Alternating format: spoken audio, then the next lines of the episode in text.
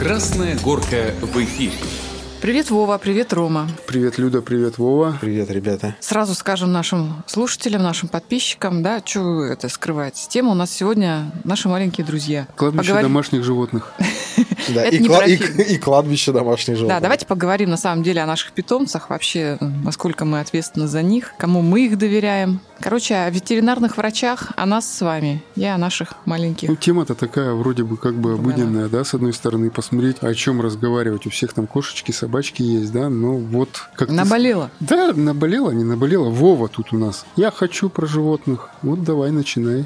А что начинать? В чем месседж? Не, ну, естественно, я бы хотел, конечно, поговорить именно с врачом об этой теме, да, то есть ветеринар, который больше знает, чем я. Конечно, много ответов на вопросы хотелось бы получить. Что тебя волнует? Меня волнует, почему все так дорого. Я как ответственный заводчик, владелец домашнего животного, да, вот у домашнего животного что-то случилось, и тут я и думаю, идти к ветеринару или не идти, потому что я в курсе, что за первый прием с меня возьмут, за второй прием с меня возьмут, там, может быть, будет какая-то скидка, но я знаю какое-то лечение, сколько это стоит. То есть ты сомневаешься, нужно ли столько лечения? А я еще сомневаюсь в квалификации врача. Угу. То есть не впаривают ли тебе? Да. Что-то лишнее. Я это даже проследить не смогу, я не знаю, чем там его прокалывают. Ну, это вопрос, да. Давайте о наших страхах вообще поговорим, о нашей вот... Кстати, страхи-то очень обоснованы, да, потому что вот у нас самая-то главная проблема, я так понимаю, в России, это вот эта низкая квалификация, в том числе ветеринарных врачей, да? Да. То есть уровень их подготовки, вообще чему их там учат, да, вот насколько я знаю, например, вот маленький фактик, да, но он так говорит очень о многом, кстати, у врача тоже надо уточнить это будет. Сейчас ни одно высшее учебное заведение России, которое готовит именно ветеринаров, не имеет лицензии на применение наркотических препаратов в сфере ветеринарии. Наркотические это что? Ну, то есть это анестезия, это обезболивающее. Угу. То есть как учиться делать операции? Делать без... Делать на трупах только. Вообще как? Вот если нельзя применять анестезию, да? Вообще эта штука-то страшноватая на самом деле. Вот опыты, вот лечение и все остальное, да? Мы даже ведь мы не знаем, как это происходит. Вы вот просто подумайте, сколько у нас в городе этих вот ветеринарных кабинетов, и они открываются. И я уверен, что у большинства из них вообще ни опыта, ни лицензии, ничего нет. И чему, и как там лечат, я не понимаю. То есть вот просто не понимаю. Зато деньги, в принципе, хорошие они заколачивают. Все препараты, которые для животных, они все дороже в 2-3 раза, да, но есть те же лечащие вещества, которые, в общем-то, можно взять из человеческой аптеки и применить также к животному, не все, но есть. Угу. Но они почему-то стоят вот намного дешевле. И, нормальный врач, он просто посоветует, да, клиенту, что, может быть, вам не стоит вот за 3000 рублей эту таблеточку взять, а возьмите вот в нормальной аптеке там за 500, и все, и будет тот же эффект. Но, опять же, какой врач на это пойдет, да, захочет ли он это делать, и каждому ли клиенту так говорят, или дресс-код какой-то существует. То есть моральная сторона уже. Слушай, я немножко упустил, это только учебное заведение не имеет лицензии или не имеет лицензии вообще? Я говорила про учебные, да, то есть про обучение именно хирургии, ветеринарии. Ну вот наши кабинеты, которые открываются там сплошь и рядом, везде, в подвалах, а у них-то есть лицензии? Вот тоже вопрос, потому что это несколько лет назад, если вот помните, да, это очень обсуждалось. Хотели запретить вообще вот эти все операции при наркозе, и ветеринары очень многие на свой страх и риск делали операции с наркозом животным, потому что вот что-то там не утряслось в законодательстве, и они, собственно говоря, нарушали закон. Эта тема была. Потом это, слава богу, все прекратилось. Вот что сейчас происходит, опять же, вопрос еще какой наркоз, да, то есть есть же вот разные виды, и по-разному животные отходят от этих, да, и разные последствия. И разные последствия. Я просто вот не понаслышке знаю, и свидетелем был у самого кот, который не отошел от наркоза, умер, была мочекаменная, просто вызвали уже на дом, пришел человек, все сделал, но он не отошел от наркоза. Ну, вопрос, в общем, с дна поднялся на поверхность. Вот тоже вот сейчас задумался, начали разговаривать, а до этого даже внимания не обращал. Если мы, допустим, знаем, что нам анальгин поможет от этого, да, там, это лекарство от этого, то когда мы приходим в кабинет, мы, получается, всецело доверяемся ветеринару, врачу, да? Как? Если у тебя нет образования, да, но медицинского, нет, как минимум. Вот давайте порассуждаем. То есть мы свое животное, да, ведем в клинику. То есть мы не знаем, наименование лекарств, да, животных. Мы не знаем ничего. Мы приносим это животное, и его там лечат, ставят какие-то диагнозы. Не, ну а как ты идешь сам, например, к врачам, да? Там ведешь ребенка своего. Ну ты тоже, вот ты во всех лекарствах разбираешься, какая разница, это для животных или для человека? Ты же также полагаешься на врача. Некоторые при каждой маломальской хандре собачку уже готовы куда-нибудь везти. Ну это вопрос опыта, мне кажется. Ну простите, вот, вы купили себе собачку за 20 тысяч. Ну значит, а вы потом... можете позволить себе ветеринара. А многие не могут. Тут уже вопрос стоит об ответственности. Ну вот нет, давайте мы пришли к ответственности. Давайте сначала еще вот один я вопрос задам. Есть заводчики, у которых мы покупаем животных, которые разводят это все. Тут как вот у нас в стране обстоят дела? Есть ли у них лицензия, образование? То есть... Но у нас есть где-то в реестре профессии заводчик собак. Вот. У нас этого нет, товарищи. Вот. Это индивидуальный предприниматель в лучшем случае, у которого есть на это хотя бы некое разрешение, да, и деньги. Ты можешь договор с ним заключить, есть, если что. Да, получается, что человек не имеет образования никакого, но он имеет средства, он оформляется как ИП, у него нет места для содержания животных. Ну, обычно... Ну почему? По-разному. Ну, в основном это в квартирах, ну, мне кажется. Не-не-не, Ром, ну вот, например, я знаю, что очень многие имеют участок, да, имеют именно вольеры, и очень ценится при покупке собаки, если особенно крупной собаки, они прямо пишут в объявлениях, что собака воспитывалась там, не знаю, на свежем воздухе, в альпийских лугах, на вольерах. Это хорошее. Это есть такое, это ценится, и, конечно, это входит в стоимость щенка, например, да? Ты хорошую фразу-то сказал. Мы не видим диких животных, вот бездомных, на улице. Не-не-не, мы не видим дорогих собачек, брошенных на улице, да? Что они с ними делают? Ну тогда ведь нет возможности. Всех невозможно продать, невозможно. И как вот это контролируется? То есть, если даже нет регулятора этого бизнеса, ну, а мы назовем его бизнесом, ну, да? Это бизнес. Да, то возникает очень жирный вопрос. То есть, отношение к животным, оно очень странное и темное. Я думаю, в Корее знают, что делать с этими животными. Их едят. Да. Ну, вот, а у нас... А у нас, не знаю, скорее всего, убивают. Ну, как сказать? Вот смотрите, я просто прошел несколько этапов, когда мы покупали кошку. Ту породу, которую я хотел, то есть я смотрел, я очень много перелопатил информации, я понимал, что если я покупаю животное, я должен знать, что это за животное, да? Как она себя ведет с человеком, без человека, да. Здоровье, там, шерсть, предрасположенность вот к болезням, к сквознякам и так далее, громкое, негромкое, то есть это очень важно. Я понимал, что мне не потянуть эту кошку по деньгам, то есть не купить, она дорогая. Но я понимал, что можно кошку взять безродословной, это раз. То есть без метрики. Это сразу минус по деньгам. Не для разведения. Участника ты покупал? И как нет. Меня... А, участника. Ты такой, участника чего?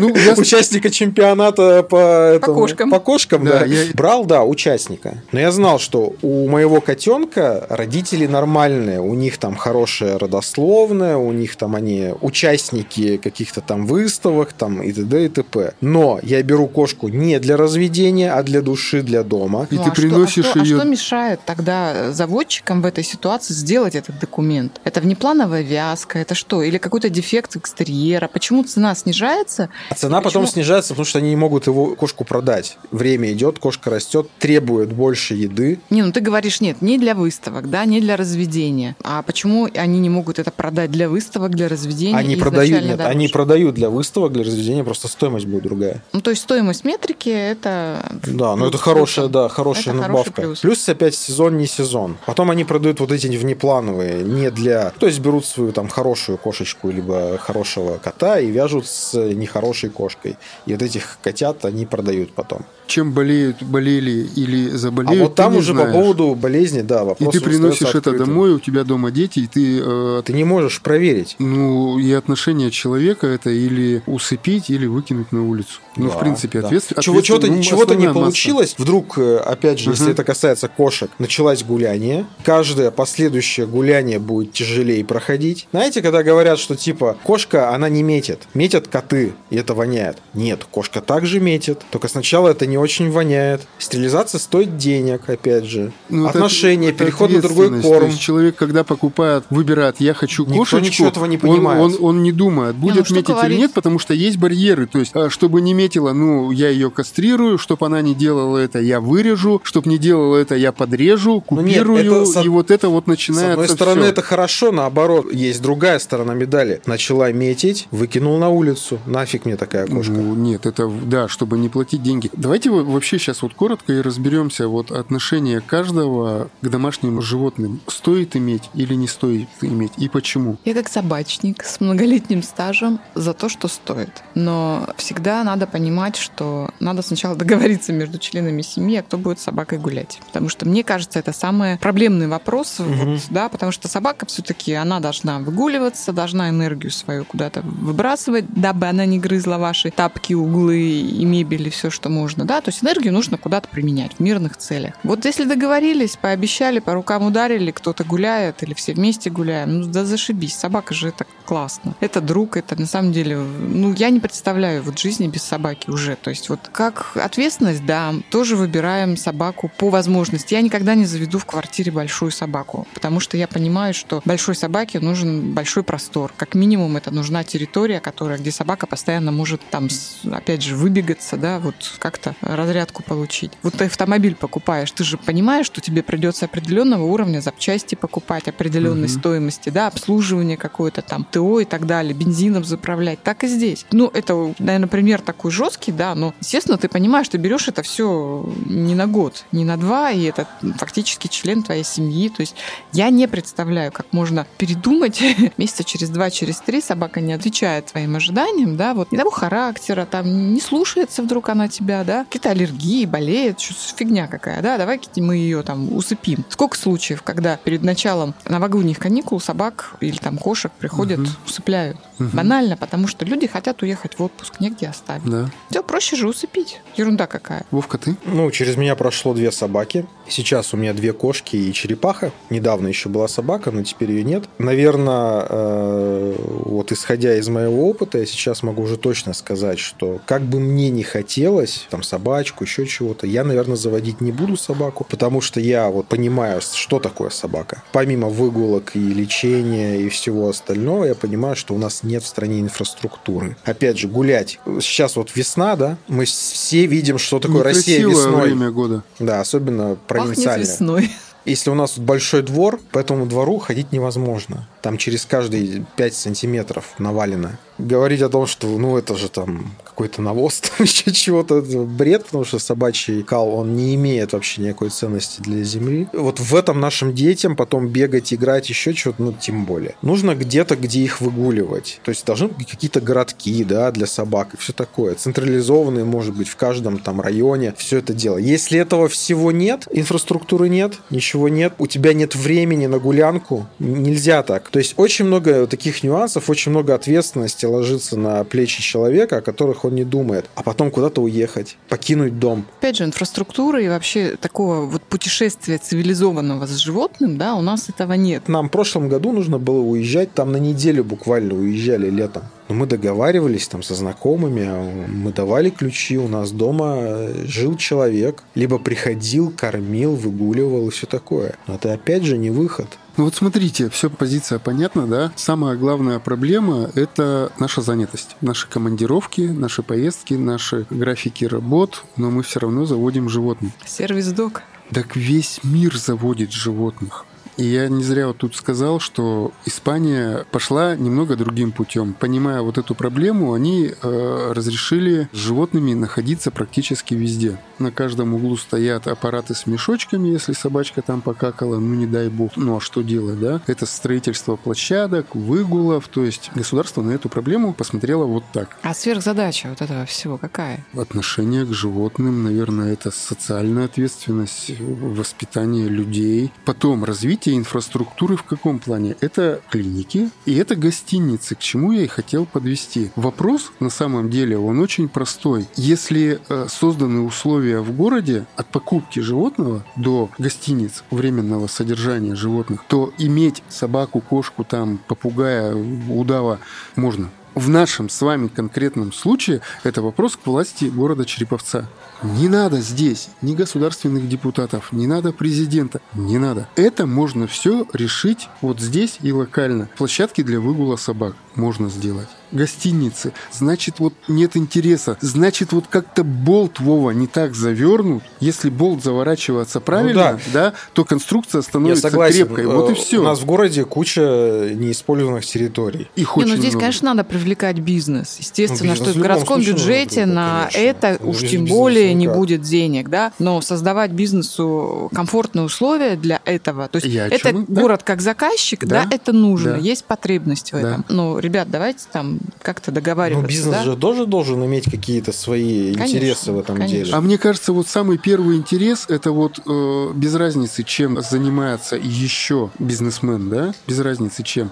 Но если ему агентство городского развития, мэрия, там, управление здравоохранения, без разницы, кто звонит и говорит, что Василий, вот мы знаем, ты предприниматель, нам очень нужны площадки. Давай мы как-то вот пересмотрим срок уплаты твоих налогов. Есть механизмы, которыми можно заинтересовать предпринимателя, и человеку это будет интересно, потому что у него там магазин, здесь у него строительная фирма, еще чего-то, да, вот он занимается там сдачей квартир официально. Ну, то есть льготные условия ведения бизнеса. И это было бы наполнено. Называется послабление. Послабление, да. Мы можем называть это как угодно, я называю это заинтересованность. Вот заинтересованность. Ну, вопрос в том, что этим надо заниматься, кто-то должен инициировать, контролировать, вдохновлять тот же бизнес и на вот, это. Да, и вот смотрите, проще ничего не делать. Смотрите, какая ситуация. Лично я столкнулся с такой проблемой. Я гулял с собакой, у меня в руке была вот эта... Поводок? Ну, поводок он, да, он как-то называется. Там, рулетка. Рулетка, вот. И собака, я ее отпустил, потому что ей надо было вот на горшок.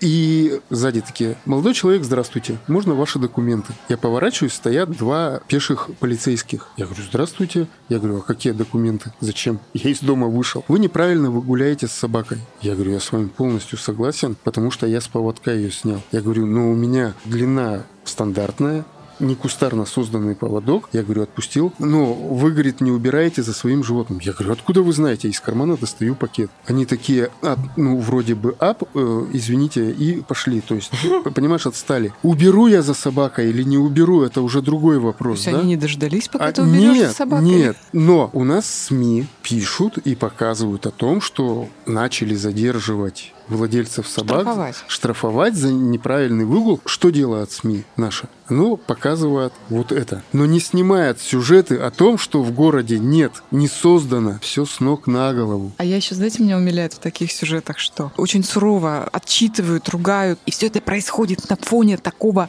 извините, засранного газона людьми. Банки, пакеты, окурки. И вот эта вот собачья какашка, она такой камень преткновения. Да. А то, что происходит вокруг, и то, что мы все дружно, извините, засираем всю зиму, а потом дворники мужественно это по весне убирают. То есть все остальное, оно не подлежит ни штрафам, ни каким-то отповедям проверяющих. А вот именно вот эта собака, она нарушила просто чистоту и благополучие микрорайона. Вот это меня возмущает просто до глубины души. Ребят, давайте тогда, вот если законы работают против собачников, да, надо убирать за собаками. Я однозначно пакетик с собой, все. Да. Но давайте тогда штрафовать, дяденек, мамочек даже, которые спокойно чинарики кидают или семечки на детской площадке. Я один раз подошла к такой мамочке. Она искренне не поняла, почему нельзя есть семечки и кидать шелуху на детской площадке. Я говорю: женщина, с вами рядом ребенок. Она на меня смотрит, так хлопает ресницами и говорит: так гулечки же съедят. Понимаете, меня эта фраза убила просто. То есть,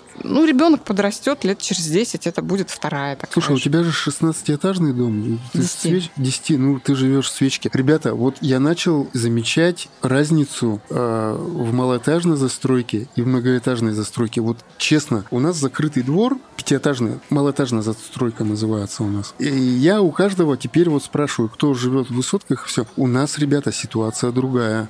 Ты говорила про окурки. В нашем доме очень часто сдают квартиры, и люди постоянно меняются. Заезжают разные, всякие люди. На хороших машинах, с собаками, гастарбайтеры. Вот, ну, без разницы, все. Но кто-то живет долго, кто-то выезжает. Причина. Я вам объясню. У нас подъезд, я в подъезде знаю всех. Я знаю, кто сдает у нас квартиры и кто на постоянку живет. Мы здороваемся, общаемся. Я знаю с соседнего подъезда все, потому что у нас закрытый двор, и мы с детьми гуляем, разговариваем визуально. Я знаю водителей, начиная с 6 утра до 7 утра. Мы все здороваемся, разговариваем. И, естественно, я знаю хозяев, кто сдает квартиры. У меня есть их телефон. моя ситуация. Вниз заехали у нас строители с какого-то кичминского, ну, наверное, городка, потому что вот это вот говор, вот это все, вот такое вот. Они когда с района приезжают, они думают, сейчас победят весь мир. У него там, ой, а там жена, она вот такая клокочущая. Ну, раз, ну, два, ну, три. Пейте, громко не разговаривайте. Я набрал хозяйки, и инцидент был решен. Механизм работает замечательно. Я лично заехал во двор, не было места. Я знал, что делаю неправильно, но я залез на тротуар. У нас очень широкие тротуары. Шел мимо человек. Он оценивающе посмотрел на меня, на машину. Я поднялся домой, приехала ГАИ, сфотографировали, мне выписали штраф. Про собак, про наших, которые мы гуляем. У кого у нас есть собаки, все ходят с пакетиками. В закрытом дворе, вот внутри. Это потому что ощущение именно закрытого двора и собственности, потому что мы все вот здесь. Это ощущение вот именно закрытого пространства, да. И, то есть это часть дома, часть квартиры, вот это вот начинает намазывать. Перед друг другом стыдно. То есть все видят. Да. То есть сверху особо не видно, да, и чинарик так бросить, да. И где-то там он далеко. А вот с пятого этажа это все видно. Да, про чинарики то же самое. У нас, ну, заехали в соседний подъезд, заехали люди. И мы с внешней стороны, мы выходим гулять с собаками. Внизу ошметки, очистки, окурки. Но мы так не делаем. Мы решили этот вопрос просто обычным звонком хозяину. В высотном доме ты никогда этого не достигнешь. Никогда. Ну, чем больше народу, говорят же, да, тем меньше кислорода. Меньше можно решить что-то по-любому. Ну, в общем, самое главное, подытожу. Да. Проблема собак, проблема кошек, проблема наших домашних животных – это человек. Человек. Если человек этого не понимает и не может комфортно сделать проживание домашнего питомца, то заводить такому человеку никого не нужно. Это с одной стороны. С другой стороны, мы всегда будем наталкиваться на то, что должен быть какой-то регулятор. Должны быть условия. Нужны права как на машину, и нужна ответственность. Нужен закон, регулирующий это, чтобы спросить за это все дело. И опять же мы к тому же самому возвращаемся. Да, не любим мы это слово. Налоги. Ежегодные какие-то сборы. То есть человек, заводя себе животное, он должен понимать, во сколько ему это обойдется. Но он еще должен понимать, что если он платит налоги как законопослушный гражданин, да, он должен понимать, что эти налоги идут куда-то. И он должен видеть, что появляются площадки для выгула, что появляются какие-то зоны, вот, да, где можно животных. Мы замыкаемся к интересам предпринимателей, будущего и всего. Нужен механизм, нужна заинтересованность. Но во главу всего вот этого нужно поставить не желание «я люблю собачку и без нее жить не могу», а ответственность. Ну что, поговорили об ответственности, теперь поговорим, наверное, мы все-таки больше о ветеринарии, потому что у нас да сегодня... Да и не только ветеринарии, да, но обо всем. Потому что человек просто такой у нас гость очень интересный, профессионал, я думаю, что очень многие его, ну, в нашем-то городе его все знают. Это Артур Войцеховский, он руководитель, главврач ветклиники, человек с большим опытом, человек, которому идут и доверяют, ну, а насколько он расскажет нам все интересно и честно, давайте узнаем сейчас. Вперед! Гав-гав! Кафе «Красная горка». Артур, доброе утро. Доброе утро. Здравствуйте. Спасибо, что пришли. Перед началом вот нашего разговора такую разминка, да? Социальный аспект и комфортная среда. Каким должен быть город, удобный, безопасный для домашних животных? На ваше усмотрение, и это идеальная схема. Мы про нее сейчас говорим. Ну, комфортный город. Здесь, я так понимаю, человек довольно-таки новый в этом городе, 97-го года. Вот я так смотрю, что город разрастается, но и, в свою очередь, увеличивается численность животного мира, так сказать, домашних наших любимцев и питомцев, которые содержатся в этих квартирах и домах. Город, на самом деле, он небольшой, но, на мой взгляд, очень много животных в этом городе. То есть, грубо говоря, на квадратный метр площади земельного участка содержится очень много животных. Люди сами устраивают свой быт и сами решают, сколько им держать этих животных, сколько они могут их содержать. Но я так смотрю, что это чисто мое мнение, что городу как-то не до этой проблемы. По сравнению с другими городами нет ни выгульных площадок для этих животных, да, то есть сейчас посмотреть, что творится весной после... Оттайки. Да, после оттайки не пройти, не погулять, ни детям, ничего, это и дворы, песочницы и так далее. А есть нормативы какие-то? Нормативы, да, нормативы есть, ну, как говорится, закон есть, но никто их не исполняет. Ну, давайте озвучим, то есть мы для этого и собрались. Ну, я считаю, что в микрорайоне, у нас микрорайонов довольно-таки много, Вот, должны быть хотя бы какие-то выгульные площадки для того, чтобы в одном месте это регламентировать, контролировать эти выгулы животных. Но этого, к сожалению, нет.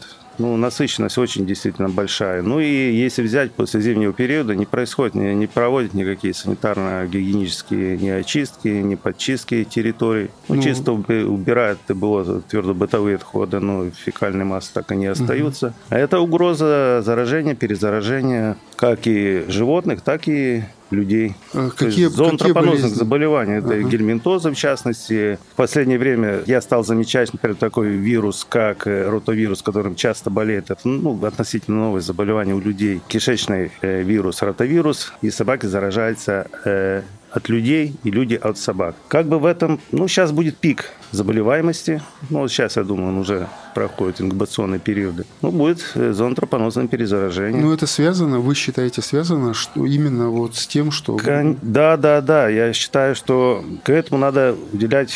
особое внимание. Это я не знаю, наверное, может быть, в 99-м году тоже меня приглашали где-то на передачу на радио. Я такие мысли высказал, после чего меня уже перестали приглашать просто туда. Ну, как говорится, не хотят слышать и слушать. Ну, законы и нормативы в городе есть. Законы и нормативы есть, конечно. Город про них знает, власти не про власти. Я считаю, что, да, знает, что это всероссийские нормативы. Но, может быть, пока не до этого. Что должна по вот этим нормативам делать власть и что должен делать человек, житель? Вы знаете, воспитание людей, ну, я не хочу никого обидеть, да, но все-таки мы как-то в стороне, да, Москва, Питер, и, ну, хотя бы вот здесь посмотреть. И здесь, ну, разница.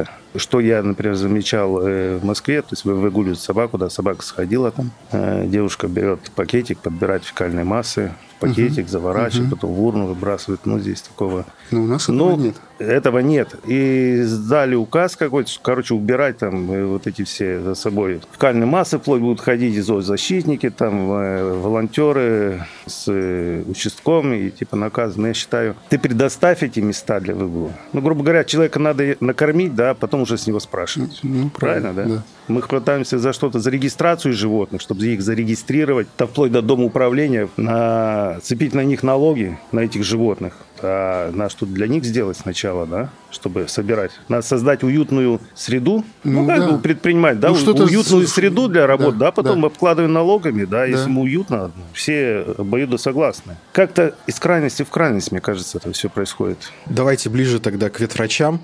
Как долго вы вообще в этой профессии? Ну, я в эту профессию, может, папа, не знаю, попал, может быть, и случайно. Первое образование медицинское. Работал в Петербурге в психиатрической больнице. Ну, не знаю. Мне подсказали, что есть ветеринарный институт в то время, да. Я думаю, пойду попробую поступить, поучиться. А почему вы ее выбрали? Почему ветинститут? Попробовал, получилось. Пришел, поступил. Причем легко поступил. Хотя на первых порах, на первых занятиях по анатомии, когда нам принесли кости животных препарировать, я подумал, даже я поступил после людей, да? Ничего, второй, третий курс, все пошло нормально. На втором, третьем курсе я уже оперировал животных на кафедре хирургии с профессурой. Вот, а здесь профессии, ну, считай, с 92 года... Я считаю, обучался и уже работал в академии, ну так, как был, будучи студентом СНО. А в 96-го года, 97-го года я уже занимаюсь частной ветеринарной практикой в Череповце. Как вы в Череповец попали? Ну как попал? Во время кризиса в Питере жить тяжело стало, как говорится, супруга из Череповца. Приехали, типа, где легче жить, тут и остались. Ну, вообще, а как вот зарождалась ваша любовь к животным, что ли? Ну, есть... я, во-первых, вырос рядом с животными. Я, как говорят, парень деревенский, да, сам с Украины. Жил, как говорится, в деревне, всегда рос с поросятами, с коровами, с курями, с этим всем. То есть я знаю, как подойти, как с ними общаться. Семья у меня была, все медики были, то есть отец врач был. Вот, поэтому с медициной как бы тесно и, ну, в ветеринарию попал. Что из себя представляет рынок практикующих ветеринарных врачей по домашним животным? Сейчас не существует никакого реестра, никто не знает, сколько специалистов работает в этом сегменте. Ну да, учитывая, вот, например, провести аналогию с 96-97 годами, когда я сюда приехал, в Череповце было... Ну, порядка 3, наверное, частных ветеринарных кабинетов и плюс городская ветеринарная станция по борьбе с болезнями животных. Это была Ясная Поляна. Сейчас я вот здесь на днях с супругой попытались сосчитать, сколько ветеринарных кабинетов и клиник, но это больше 20, 24 клиники, где-то так. Но это в последнее время такая тенденция пошла. Это тенденция, и она еще будет увеличиваться, это все будет увеличиваться, Некоторые думают, что быть ветврачом это модно, это круто, в чем, как говорится, ошибаются.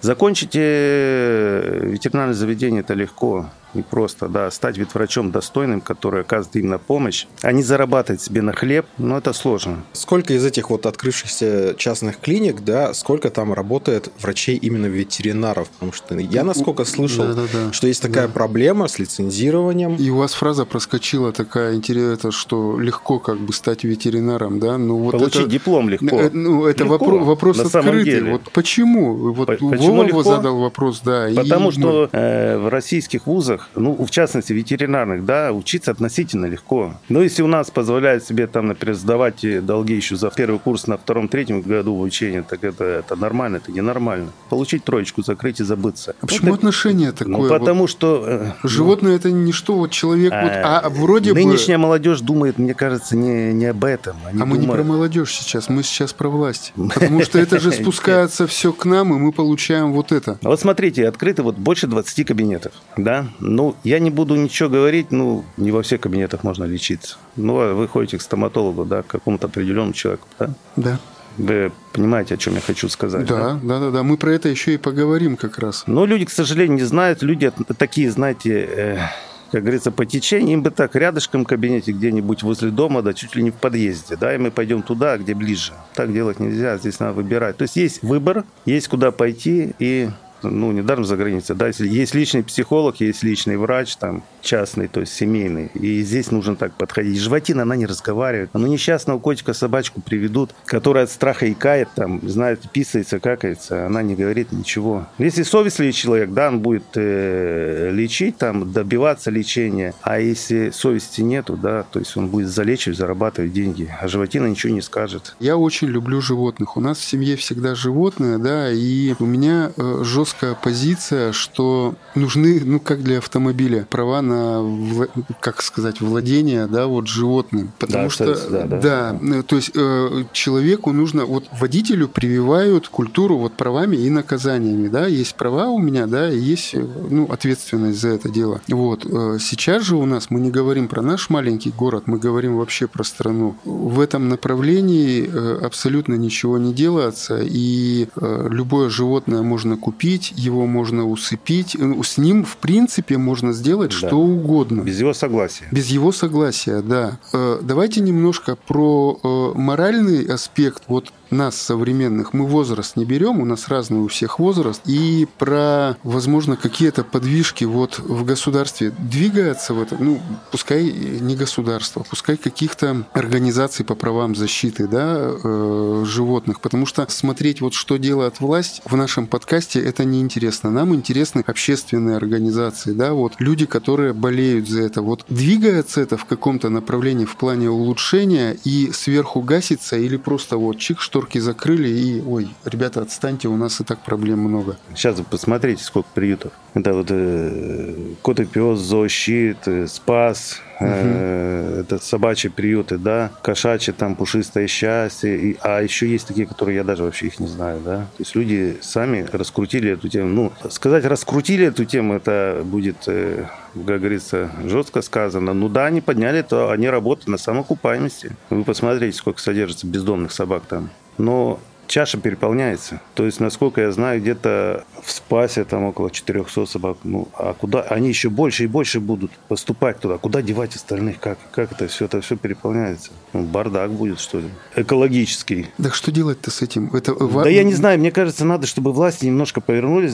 Конечно, у властей много есть дел своих насущных. Так, работать с людьми, хотя бы как-то... лицом повернуться и к этой проблеме. Это, слава богу, что я всегда думаю, это насыщенность животных в городе, сколько их бродит, сколько их ходит и сколько их содержит. Я так думаю, не дай бог, я говорю, в этом городе, чтобы пошла вспышка бешенства какого-то, Это будет катастрофа российского мирового масштаба. Это просто не справиться будет с этим делом. Я говорю, не дай бог, в районе регистрируется где-то, да? Ну, выходы животных этих диких. А если это в городе будет, что это будет? Я не знаю как. Ну, вот мое мнение, вот эта вся проблема, и почему мы здесь сейчас про это разговариваем. Проблема-то, наверное, вот в самом начале стоит. У нас нет регулятора заводчиков от самой профессии. Да, конечно. Серый, черный рынок, да, у нас преобладает. Но это серый, черный рынок, я имею в виду не ветеринарный рынок, а рынок... Продавцов, да, как правильно я их называют? Многих называю не заводчиков, а разводчиков. Разводчики. Да. Разводчики животных и разводчики людей. Заводчик должен сидеть, да, заводчик, кто называется, ну, по Википедии. Значит, это человек, который содержит там, например, 2-3 самки и самца, да, то есть у него считается уже питомник. И имеет при этом хотя бы биологическое образование.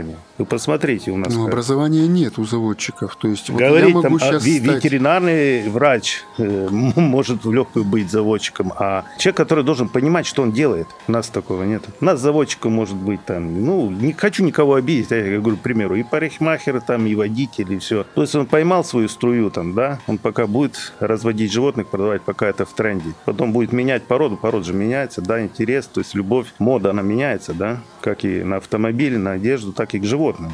Цены падают. Да. Мнение ваше по этому поводу. Не человека, а врача. Я считаю, что надо это узаконить, да? Как? Какие меры? Давайте не будем стесняться. То есть мы здесь в теплой компании сидим, там, я не знаю, уголовную ответственность за это. Да, ну уголовную нет, но посмотрите, иногда на Animal Planet смотрю, да, там перекормил животное, в тюрьму посадили, не напоил, в тюрьму посадили, там как-то боятся, уважают это дело, да? Ну, видели, да, как там все жестоко. Да. Штрафы там по 10-20 тысяч долларов. Ну, у нас, конечно. Ну, конечно, хотя бы, я не знаю, ну, воспитывать с поколения в поколение эту вот культуру отношения к животным, я не знаю. Ой... Вести законы, чтобы они исполнялись. Но, опять же, кто-то должен следить за этим делом. Но власть должна, наверное, придумать такой орган и выделить на это средства, контролировать, мониторить. Да, не получится. Вот не получится, да. Но я вот... жестче здесь не могу разговаривать, понимаете? Почему? Ну... Должна быть какая-то, как минимум, административная ответственность. Давай, да? Ты скажи. Давай, да, ты она скажи. Есть она. Да, сколько у нас было, сколько я участвовал.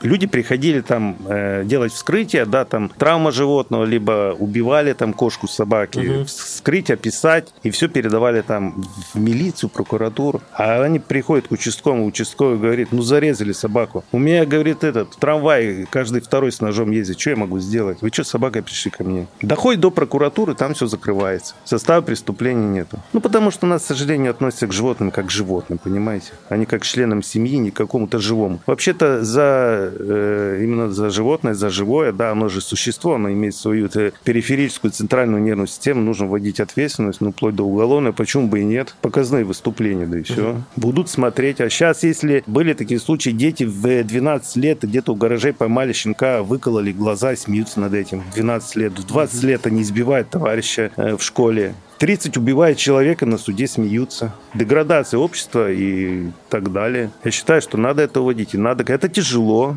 потому что нам, грубо говоря, не до животных. Но мне до животных, потому что у меня профессия такая, да? Раз в жизни живешь, сделай что-нибудь полезное. Ну, человеку надо не забывать, что он человек. Животные всегда были на... А как подопытные, да? Прежде чем анальгин, как говорит, человеку дать в рот. Пока его изобрести, все же на животных. Они бедные, всегда лабораторные были.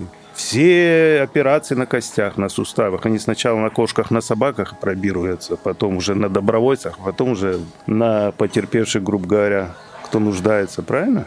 Надо уважать это. Надо, чтобы у власти был человек, да, например, ну, кто-то из зоо, который бы ну, продвигал, грубо говоря, эту тему. Ну, даже не человек во власти, пускай не надо их плодить, я против этого, но... Не, ну, Ром, есть же человек во власти, который занимается правами ребенка, да, детей. Такой же человек должен заниматься именно животными, лоббировать интересы. У нас есть, ребят, же ведь главный ветеринарный врач города. Да, есть. Серебряковская Михайлович. Да. Района. Я понимаю, им не до этого, потому что, как говорят, врач лечит человека, а ветеринар человечество, правильно? Вы посмотрите, мы и животных, мы и наш брат же ветврач на рынке, через него проходит и картошечка, и тюльпаны, и мясо, и колбаса, и все. Им не до этого. Ну, как-то надо туда подогнать нашего брата, чтобы вместе решать через его лицо, через его подпись какие-то другие вопросы. Ну, почему бы и нет? Потихоньку, по чуть-чуть, это же можно что-то сделать. По сбору налогов в Череповце все ура, хорошо, да. Так давайте покажем, что мы и по животным можем что-то добиться. К нам приезжают ребята из Ярославля, из Вологды, из Москвы, говорят, у вас на такой маленькой территории столько кабинетов, говорит, столько животных. Такого не бывало. Я тут прочитал, что в России кадровый голод на ветеринарных врачей. И вот хочется спросить, кто чаще практикует, врач или фельдшер? И этично ли спрашивать у ветеринара диплом? Наоборот, голода нету, мне кажется, кадрового. Нету, да? Нет, конечно. Сейчас уже, наверное, тот, кто содержит животное, да, обращаясь к ветврачу,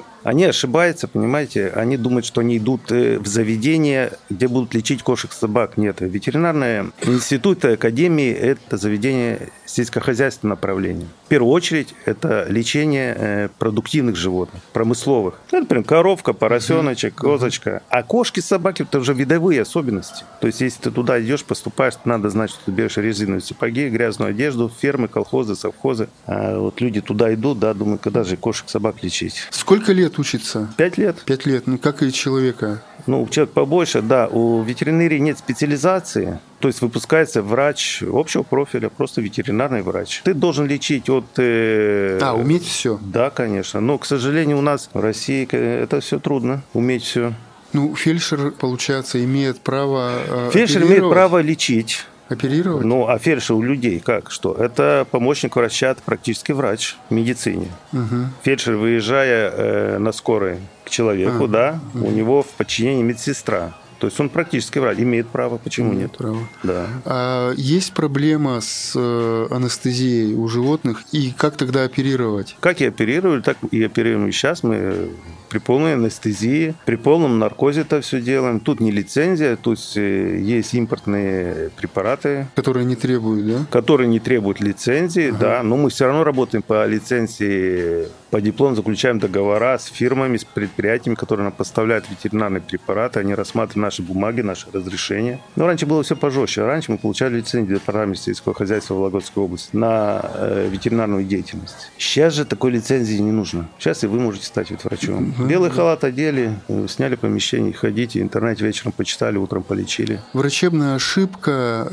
Она везде бывает, везде она есть. Она есть? Она работает? Какая ответственность? Она работает, но какая ответственность? А как мне доказать, что, вы виноваты в том, что у меня собака умерла через месяц? Ну, допустим. Давайте, значит, начнем с того, что к ветеринарному врачу 90% владельцев посещают ветврача уже в крайне тяжелых случаях. Раньше был журнал здоровья в свое время в Советском Союзе, а сейчас есть интернет. То есть мы сначала по интернету лечим. Когда уже дыхание и сердечная деятельность замедляется, да, тогда бежим к ветврачу, да, и все спихиваем на него. Вот они пишут в интернете, там такой-то врач плохой, там загубил, там заломал, там. Но ты напиши, в каком ты состоянии его принесла, либо принес. Сначала ты снимаешь анамнез, да, спрашиваешь, когда заболел, какую помощь оказывали в течение недели-полутора, на что не отвечаю, я лечила, я там водочкой поила, там, отваром ромашки. Потом к вам принесла. Ну, у нас же даже лечение в России. Заболел от водки, водкой лечим. Потом к ветврачу. Потом животное погибает, и начинается поливание. А как доказывать, да? А никак не доказывать. У нас, мне кажется, не доказать. Потому что, взять, да, на официальное заключение, потому как анатомическое вскрытие можно сделать только лишь официально. Москва, Питер, да, при ветеринарной академии. А многие кабинеты, многие клиники за моду взяли, составили договор о лечебных, да, мероприятиях. То есть приходите, перед операцией вам договор подпиши, вы же не читаете, что там пишет. Вы отдаете животному, все бумаги в руки и все. Снимать с себя всю ответственность. А вы имеете право... Я по договору не работаю. Я работаю, я работаю, как говорится, на совесть. Что могу, то я сделаю. Чем могу, помогу. Что такое договор? Ты делаешь... Зафиксировать отношения, в принципе. Да. А вы право имеете написать заявление в милицию, там, куда угодно, в суд подать на клиента, который плохо относится к животным? Я имею право подать в суд. Я считаю, что я ничего не добьюсь. кроме как какого-то резонанса, не добьюсь. Потому что, я говорю, еще раз говорю, я участвовал в судебных разборках, это ничем не заканчивалось. Давайте немного пофантазируем. Вот, допустим, наступил тот момент, когда я пришел к заводчику, да, и захотел купить животное. Но я знаю, что для того, чтобы у меня появился питомец, да, я должен сдать, грубо говоря, на права. Я знаю, что каждый год я должен платить определенную сумму денег налоги. Я знаю, что если я не буду убирать за своим животным на улице, то я получу большой штраф. Я знаю, что если я буду плохо относиться к своему животному, запускать и приду в клинику, то животное вылечат, животное заберут в гостиницу, и на меня свалится административная ответственность. Вот это может быть регулятором того, чтобы люди задумывались купить конечно, кошечку. Может. Конечно. Это идеально. Это вообще очень круто, идеально. Ну, не популистское такое заявление, да? А я еще раз повторяю, что я очень люблю животных, но у меня постоянно срабатывают тормоза заводить их. У меня есть кот, у меня была такса. Ты ответишь за того, кого приручил. Вот. Не догоняют это люди вообще абсолютно. Да, но это баловство.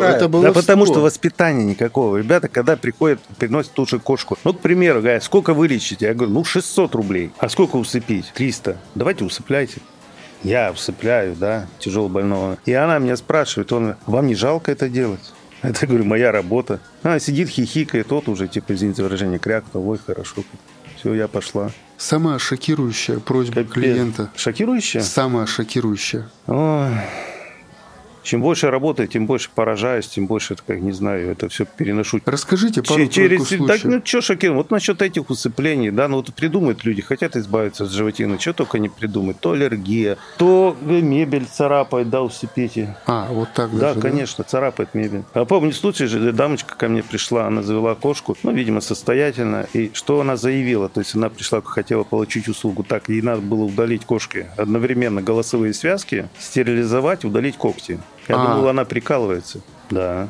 Это серьезно? Да, в один момент ей надо сделать это все. Чтобы не кричала, видимо, мешая отдыхать, не царапала, да, и не гуляла. Вот ей нужна такая кошка. И она мне смотрит, я думал, она прикалывается. Я думаю, она мне эту заявку такую сделала, да, то есть она пришла, объявила. И я думаю, сейчас пойдет, нормально, что-то вопрос. У меня действительно она такое. На что я ей ответил отказом, потому что я в шоке был вообще. Где-то в другом ей месте сделали. Да, может, сделать. Я думаю, сделали. Я отказом. Она мне скажет, что будет на меня жаловаться, потому что у меня в прескуранте есть такие манипуляции, я не должен отказать. Да. Понятно. Да. Были случаи по началу трудовой деятельности. Приводит девушка, плачет, слезами, соплями умывается. Усыпить собаку, доберман, большущий доберман, 7 месяцев, с родословной. Я говорю, почему усыпляете? А я с парнем поругалась. Парень сказал, что собака дороже меня. Пришла усыплять ее. Конечно, мы не усыпили, но провели работу с ней психологическую. Как часто приходится вообще разговаривать и отговаривать? Да, в первую очередь, да, ветеринарии надо заниматься не только лечением, надо лечить и хозяина. В плане хорошем, да, то есть надо поговорить. Прежде чем что-то сделать даже, оживить, усыпить и так далее, прооперировать, надо подготовить хозяина. У меня же много было случаев, когда и сознание теряли люди, то есть владельцы животных, вплоть до судорог и так далее и тому подобное. То есть надо быть психологом, грубо говоря, психиатром и для человека, и для животного. Чего же животина бедная? Она лежит, стоит, а ничего же не понимает. Эмоции все, разговаривает с тобой владелец. То есть надо уметь правильно общаться с владельцем животного для того, чтобы собрать правильно анамнез, да. Когда ты уже пообщался с человеком, все его узнал. Это, как говорится, дознаватель милиции, да, в полицию. Сначала про него узнать, а потом уже идешь общаться с животиной, подтверждать тот разговор на самом деле, уже выяснять при осмотре. Много вообще приносят на усыпление? Много. С десяток переваливает? Около сотни? За какой период? За год, допустим. Может, с десяток перевалит, но учтите, что это только, я говорю, про себя. Учитывая то, что я вам сказал, какое количество кабинетов, кто еще выезжает только по вызовам, я так думаю, это там сотни. Да, много. У меня сейчас подход такой, давно уже был такой подход, только в крайне критических состояниях, несовместимо с жизнью, да, я провожу эутаназию. Денежного вознаграждения не надо, потом на душе осадок большой. Много животных приносит уже в таком возрасте, да, 15-16 лет, да. где уже лечение, оно либо малоэффективно, либо уже неэтично лечение. Таких животных много и усыпляет, и погибает. Появились много пород, да, декоративных животных, которые искусственники. Прям читаете вы. Да. Люди их понабирают, то есть трендовые есть животные. Да, к примеру, вот сколько лет 7 назад вот эти коты, мейн-куны, да, пошли у нас первые. Вроде как крепенькие, а потом начали уже здесь череповцы разводить, то есть дочка с папой вяжется и так далее, тому подобное. Селекционная работа не ведется, преследуется, грубо говоря, только наживо. Поэтому животные стали хиленькие. Много хронических уже заболеваний, там, заболевания почек, так, мочеполовой системы, потом детородные органы страдают. Ну, вот собак таких же. Так, собаки такие же, да. Шпицы взять, даже эти уже. Да пород. Даже французских бульдогов взять. Ну, французский бульдог, я вам скажу так. Хоть это и бульдог, но все равно это очень декоративная собака. Да. Это очень хорошая собака для ветврача. Да? Французский, английский бульдог. При желании ветврач у него может найти все. Да. Угу. Да. И, как говорят, грубо говоря, кто бессовестный, и стричь клиента. Угу. Все можно найти. Не климатит им здесь, гладкошерстникам бедным здесь. Аллергия, экземы и так далее. Что касается этого северо-западного региона, в частности, ЧПС, Вологодской области, если мне сказали, заведи собаку, как я бы сказал, лайка, все, больше ничего. Ее не съездить, эту собаку. И по здоровью, и по физиологическим, физическим качествам. Но это нам неудобно. Нам нравится такая собачка, что в карманчик сунут. В машине, например, на коленочках поехала. На БВХ-6 на торпеде посидела, чтобы пальцем показали, поулыбались. Бренд. Собака красит человека, человек собак. Да. Кладбище домашних животных. Да. С кем не разговаривал по этому поводу, 5% меня понимают, а остальные 95% крутят у виска и говорят, ты что, дурак? Ну да. Вот. Опять же, моральная сторона, да, и власти. То есть должно быть кладбище домашних животных или не должно быть. Моя ситуация. У нас сейчас Джек Рассел, до этого была такса. Такса умерла своей смертью, то есть седая вся, прям вот любимая. До этого у мамы умерла собачка, я ее вывез в лес. Она попросила, захоронил, сделал крестик. Вот все, как она попросила. Это была маленькая собачка. В моем случае у меня не было времени. Вот мне надо было все сделать. Я поехал в САХ. Мне сказали, там ее и похоронишь. Когда я приехал, меня там пустили, ее и похоронишь. Да. Я серьезно, я сейчас не дурака включаю. Я первый раз столкнулся с этой ситуацией. Я таксу там упаковал в одеялко, повез. Я думал, будет какой-то цивилизованный метод. Мне показывают, едь туда. Я на машине проезжаю, останавливаюсь, не понимаю, поверни туда, сюда. И я уперся в угол. Передо мной стоят ангар. Ну, ангар и слева два ящика. Металлическая коробка. Вова, я сначала не понял. Ну, нет, я взрослый человек, я начинаю догонять. Я открываю сам эту крышку, и я вижу, что там лежит. Ну да, там такие же кошки, собаки накинуты. Это по-русски. У меня потекли слезы. У меня сейчас вот, у меня в горле, я ее, сколько прошло, 6 лет уже, я не могу. Вот до сих пор мне плохо. Я в этом одеяле кидаю Монику туда, кидаю, потому что мне даже не положить, не дотянуться. Я сажусь за руль, и я, честно, я извиняюсь перед ней вот за это. Давайте поговорим. Вот надо вообще кладбище или не надо? Да, ну вы начали, да, вот из САХа, да. Да, есть такая организация спецавтохозяйства, которая в свое время, 97-98 год, хорошо проводила работу. Но я считаю, что, ну, хотя бы были показательные выступления в этом плане. Отлов, усыпление бездомных животных. Да, это было. Там был транспорт санитарный, там были люди обученные, которые отлавливали этих бродячих кошек и собак, выдерживали сюда там 3-5 дней. Если не объявлялся хозяин, значит, его усыпляли, да? Была такая служба. Потом там, как говорится, не мое дело, реконструкции, реорганизации. Там был ветврач, который осматривал и делал инъекции. Это же не просто водитель делал инъекцию усыпительно. Был ветврач, он мог посмотреть, не там заразных заболеваний и так далее. То есть он это все смотрел, потом писал акт на усыпление, на утилизацию. Потом посчитали это дело,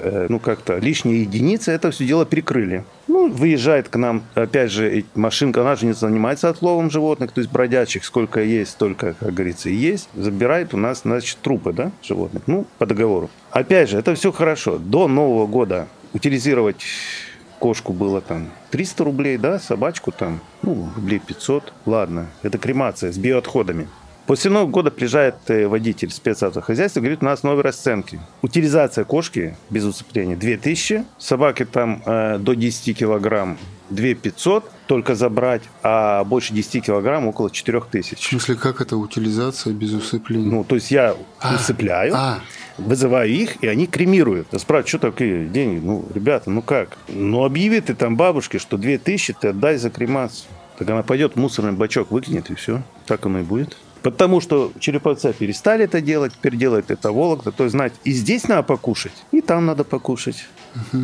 А основная сумма-то ложится на плечи потребителя. Если до Нового года мы еще утилизировали, сейчас же у нас будет все это на улице валяться, в мусорных бачках, либо под балконами на дворовой площадке и так далее, тому подобное. Вон Макаринская роща, это кладбище для животных, пожалуйста. Кого не спроси, все там все хоронят. Вот Макаринская роща. Чем это опасно? Да всем опасно. Мы же хороним, мы же не знаем, чем мы там хороним биоматериал. Ну, знаете, как самое страшное раньше было такое заболевание сибирская язва у коров. Так она же десятилетиями, эта спора сохраняется в земле, там, ну, это страшная вещь. А мы же не знаем, чем мы хороним. Может, какую-то вируску захоронили, может, какое-то бешенство какое-то захоронили. Насколько это страшно? Бешенство? Бешенство – это смерть. Для человека смерть? Причем быстро вытекающая. Это быстро, это поражение центральной нервной системы. Ну, такой самый страшный прогноз череповец. Как быстро может это произойти? Да, очень быстро. Это контагиозное заболевание, ну, грубо говоря, ну, не воздушно-капельный путь. Не обязательно, что вас собака укусила. У нас у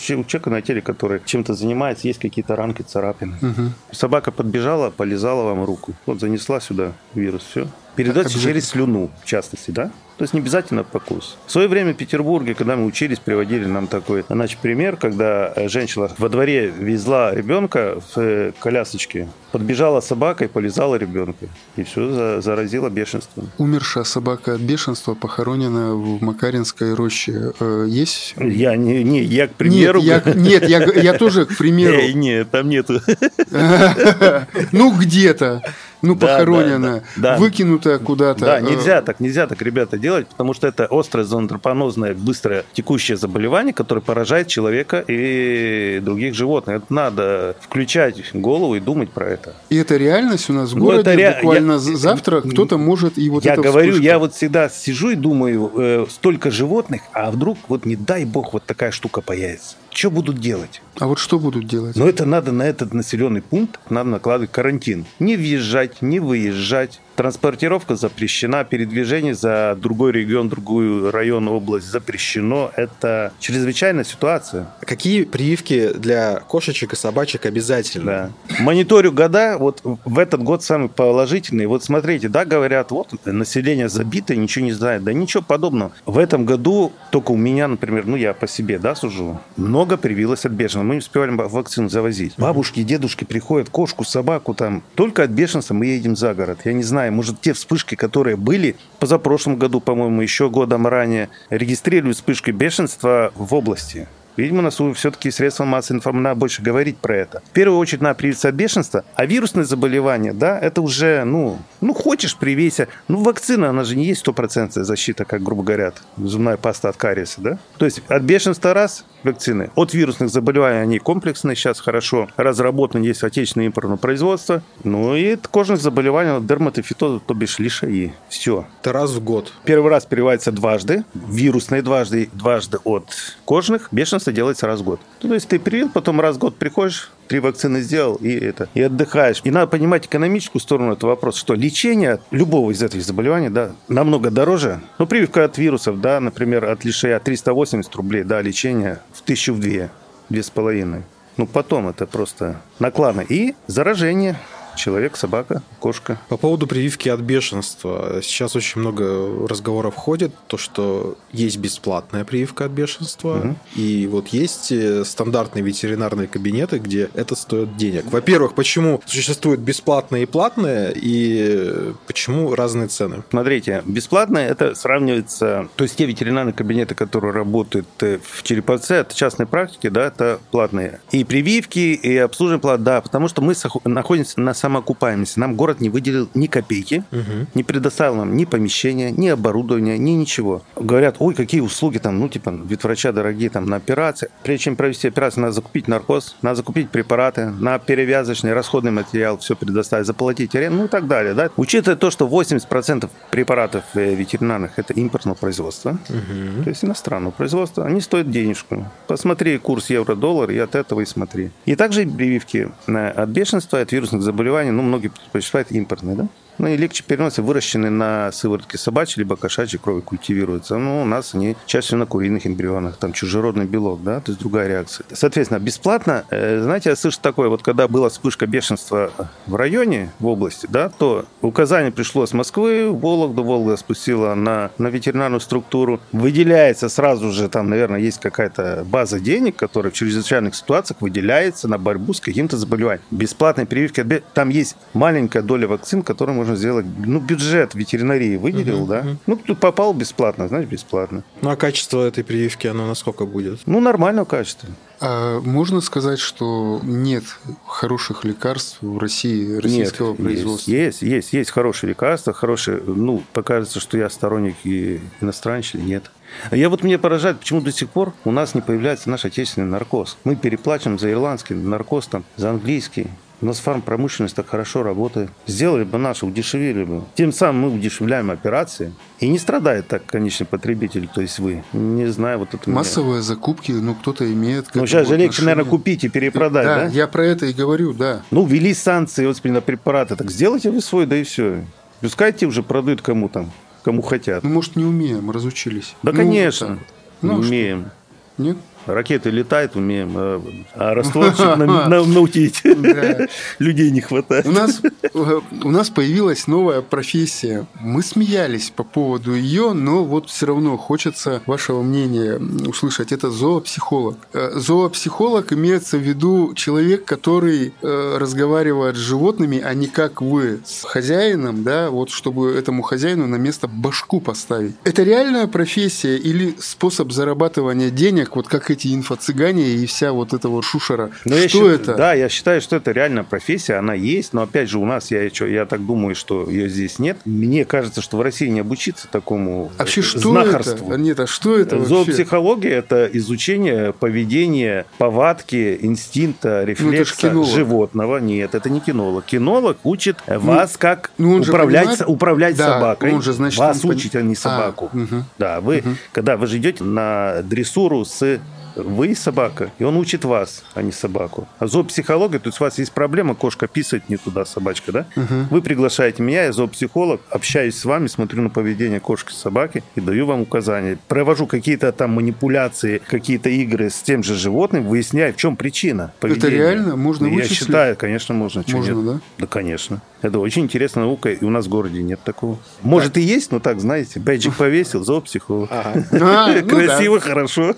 У нас есть вопросы от клиентов. Стерилизация за и против, плюсы и минусы. Я за стерилизацию. Это, как говорится, уменьшение бродячих животных. Как говорится, нищету нечего плодить. Да. Как бы это ни звучало. Да. Я за стерилизацию, то есть я считаю, что животные должны подлежать, животные, которые не представляют себе породной ценности, да, не допускаются в разведение, вот, и для сохранения, ну, грубо говоря, то есть здоровья животного.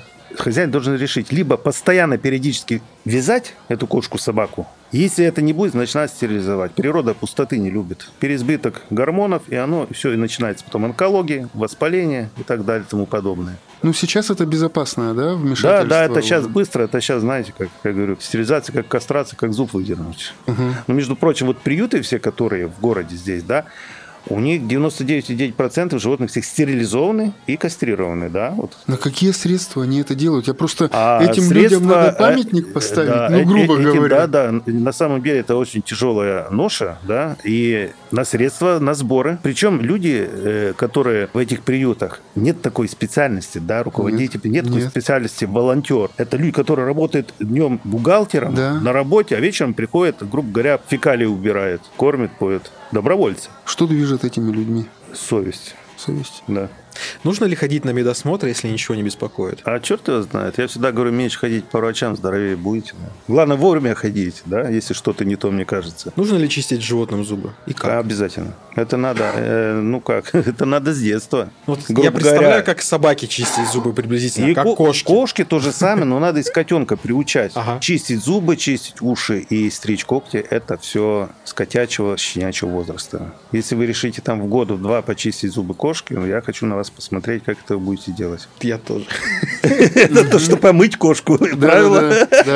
Да. Вот сейчас уже весна, да, лето у нас там скоро. Защита от клещей. То есть существуют капли, существуют ошейники, существует там еще что-то. Что эффективнее, что лучше вообще использовать. И надо ли? Не, это обязательно, да. Клещи уже пошли, они уже с февраля пошли. Уже мы их снимаем. Но вот года 3 уже, наверное, подряд, самое опасное заболевание, которое переносится клещами для собак, пироплазмоз. Я его не видел уже года 3-4. Этот регион спокойно. Подмосковье, Ярославская область. Пироплазмоза очень много. Так что лучше, это капельки или ошейник? Как хотите. Единственное, подумайте, что я скажу, импортный. Я, импортного, либо совместно импортное, производителя. Я уважаю. Пресловутый, как бы сказать, вот сейчас по телевизору идет, реклама, как корма, который не люблю, Вискас, Friskies, этикет, есть пресловутые капли Барс, видимо, выдали рекламу. Он уже угас. 15 лет назад были капли, сейчас нет. Не может быть капли хорошие, за 20-30 рублей. Угу. Ценовая политика нормальных ошейников и капель порядка 1000. Где-то вот так.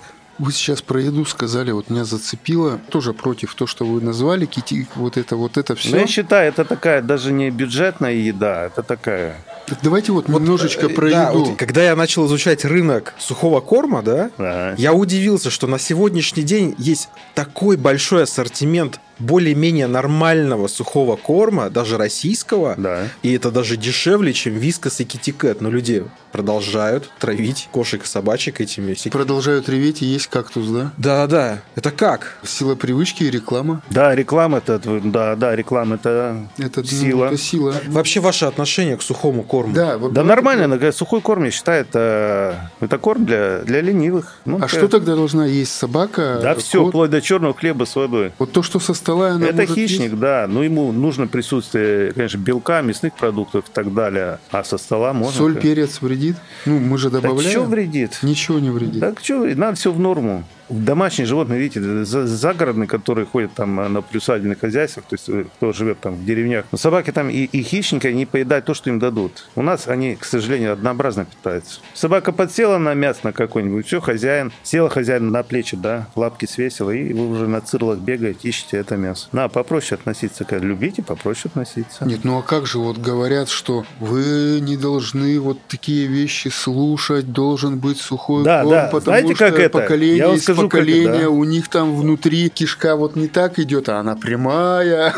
Нет, к сожалению, знаете почему? Потому что, к сожалению, ветеринария сейчас, практически 100% это бизнес. Заработок денег, в первую очередь. Да. Вы приходите в ветеринарный кабинет. Практически в каждом ветеринарном кабинете есть стоечка с кормами. Угу. Royal Canin, Pro Plan, который доктора подписали, договор с этой фирмой. Приносите кошку, собаку с поносом. Да вы что, вы неправильно кормите. Вашу собаку надо кормить гастроэнтерологией. Вот роялс, вот смотрите, вот эта пачка, которая, видите, вы сразу, дайте мне эту пачку. Да. Дайте. Да. Все. Деньги, товар, деньги. Все довольны, все в ажуре. В практике у вас был какой-то интересный случай? Может, вам приносили какого-нибудь крокодила, не знаю? Нет, крокодила не приносили. Люди, как говорится, сейчас, более-менее вроде как живут, начинают кошки с собакой, им уже мало, начинают заводить там больших попугаев, игуаны, змеи. Это уже не дефицит, как говорится, не редкость. Обезьян заводят, Угу. Зря они, конечно, это делают. По экзотике у нас специалистов практически нет, но это и верно. Еноты. Еноты, енотовидные собаки, это нормально? Были моими пациентами, это нормально, это сейчас модно. Ну чтобы вообще такое редкое-редкое что-нибудь приносили. Не редкое, самое прикольное, цыган поросенка принес мне в кабинет. Это, в принципе, по профессии, если вы говорили коровки да поросята. Нет, в этот кабинет частный, в городе это экзотика можно назвать. Вот енот нет, а поросенок да. Да, это редко сейчас. Потому что мы поросят видим только в мясном отделе. Правильно. В виде тушек. У вас есть домашние животные? Нет, у меня птицы, я птичник. У меня мадины, канарейки. То есть я без этого не могу. 5 дурацких вопросов. 5 дурацких вопросов. Вас кусали животные? Обязательно, каждый день. А вы их? Тоже. Кем из животных вы бы хотели быть в будущей жизни? Знаете, у меня был пациент такой один. Он такой с юморком говорит: знаете, говорит, что я узнал? Я говорю, чего? Он говорит, когда мы приходим на тот свет, нас встречают кошки-собаки. Я говорю, ты к чему это? Он говорит, ну представь, ты, говорит, туда придешь. Шарики такие сидят и говорят, ну что, ребята, он нас кастрировал, говорит, заходи. Это он нас кастрировал. Проходи, говорит. Домашние питомцы похожи на своих хозяев? И почему? Да, конечно. Почему? Конечно. Собака похожа на человека, человек на собаку обязательно менталитетом, темпераментом и вообще поведением. Почему это происходит? Это не просто знаю. Связь? Это, мне кажется, связь. Ну, если, например, я так считаю, что если там, ну, например, дамочка взяла кота либо кошку, и если эта кошка с ней живет, значит, они в одном направлении. Есть поговорка «заживет, как на собаке». Правда ли это? И на собаки так заживают очень быстро. Видите ли, если сравнить с медициной, да, мы проводим операции в таких помещениях без такой определенной, грубо говоря, санитарии, да, то есть у них иммунитет гораздо выше. Но если бы это была поговорка 100% правильно, то не было бы ведь врачей, да? Угу. Конечно, да, у них здоровье получше иммунитет покрепче, чем у человека, поэтому... Иммунитет, регенерация, это одно и то же, да? Да. Температура тела у них до 40. В первую очередь это норма, да, человека 36, да, то есть возбудитель нужен такой попасть в эту рану у кошки, у собаки, чтобы вот этот высокий, такой белок, что вот эта температура его не свернуло. Пятый дурацкий вопрос. Я немножко вот так вот подрасширю. Сейчас очень много всяких гаджетов, примочек, приспособлений для домашних животных. Одежда. Есть ли брекеты для животных? И вообще, есть. Зачем это все? Есть такое, есть. Зачем это все и эффективно ли это все? Или это просто чисто... Ну, это несколько эффективно, но модно. Модно, чисто мода. Ну, помогает, конечно, без этого можно обойтись, но это мода. Ну, чем раньше, да, в 90-х годах хвастались, там, появились ванны джакузи, да? Угу. Ну, и пацаны между собой хвастались, там, в ванной, там, 3 дырка, у меня 4, это круче, да? Потом пошла тема хорошего автомобиля, а потом пошла тема иметь в семье где-то содержать лошадь, чем иметь джип. Это уже престижно. И сейчас модно, конечно, если у Стаффорда левый клык коронка, на нем золотая, это уже модно. Хотя это не нужно. Перед завершением хотел еще вас спросить. Волонтеры и наши приюты. Mm-hmm. Да? Может быть, вы в курсе или предполагаете, сколько в месяц примерно тратится на содержание вот этих вот животных волонтерами, вот на пожертвования, на все? Какая сумма тратится, ну, примерно? Я не могу сказать. Вот там колоссальные деньги. Колоссальные деньги уходят. Это пожертвования. Я не могу цифрам сказать. Но в последнее время к ним разворачивается лицом. Много магазины, торговые комплексы помогают, да, вот эти продуктовые, где подходит просрочка и так далее. Просто не просто так отдают. То есть сейчас животные там не страдают, как раньше было. Раньше на пожертвования, а сейчас уже и продуктами приносят, и люди то же самое приносят, привозят. Ну, это же надо накормить, хотя одноразовое питание у средней собаки в день где-то обходится, но если так по минимуму брать, рублей 300. Ну вот и считайте. Я к чему это? Вот если бы власть сегодня сказала, что мы пересмотрели свою политику и мы поворачиваемся лицом вот к этим волонтерам, к этому движению, сильно бы пострадал вот бюджет городской, если бы выделялись на это деньги? Я считаю, что если правильно это сделать, то есть именно сколько есть, только отдать и пустить туда, куда надо, я считаю, что не сильно. Наш же город, по большому счету, такой промышленный, не бедный. Ну, вот я про это и говорю, да. Спасибо вам огромное, что вы пришли. Спасибо вам огромное за интересный разговор. Друзья, слушатели, да, если у вас есть что спросить, внизу в комментариях пишите, мы будем рады. Да. Спасибо вам. Вам спасибо. До свидания. До следующих встреч. Кафе «Красная горка».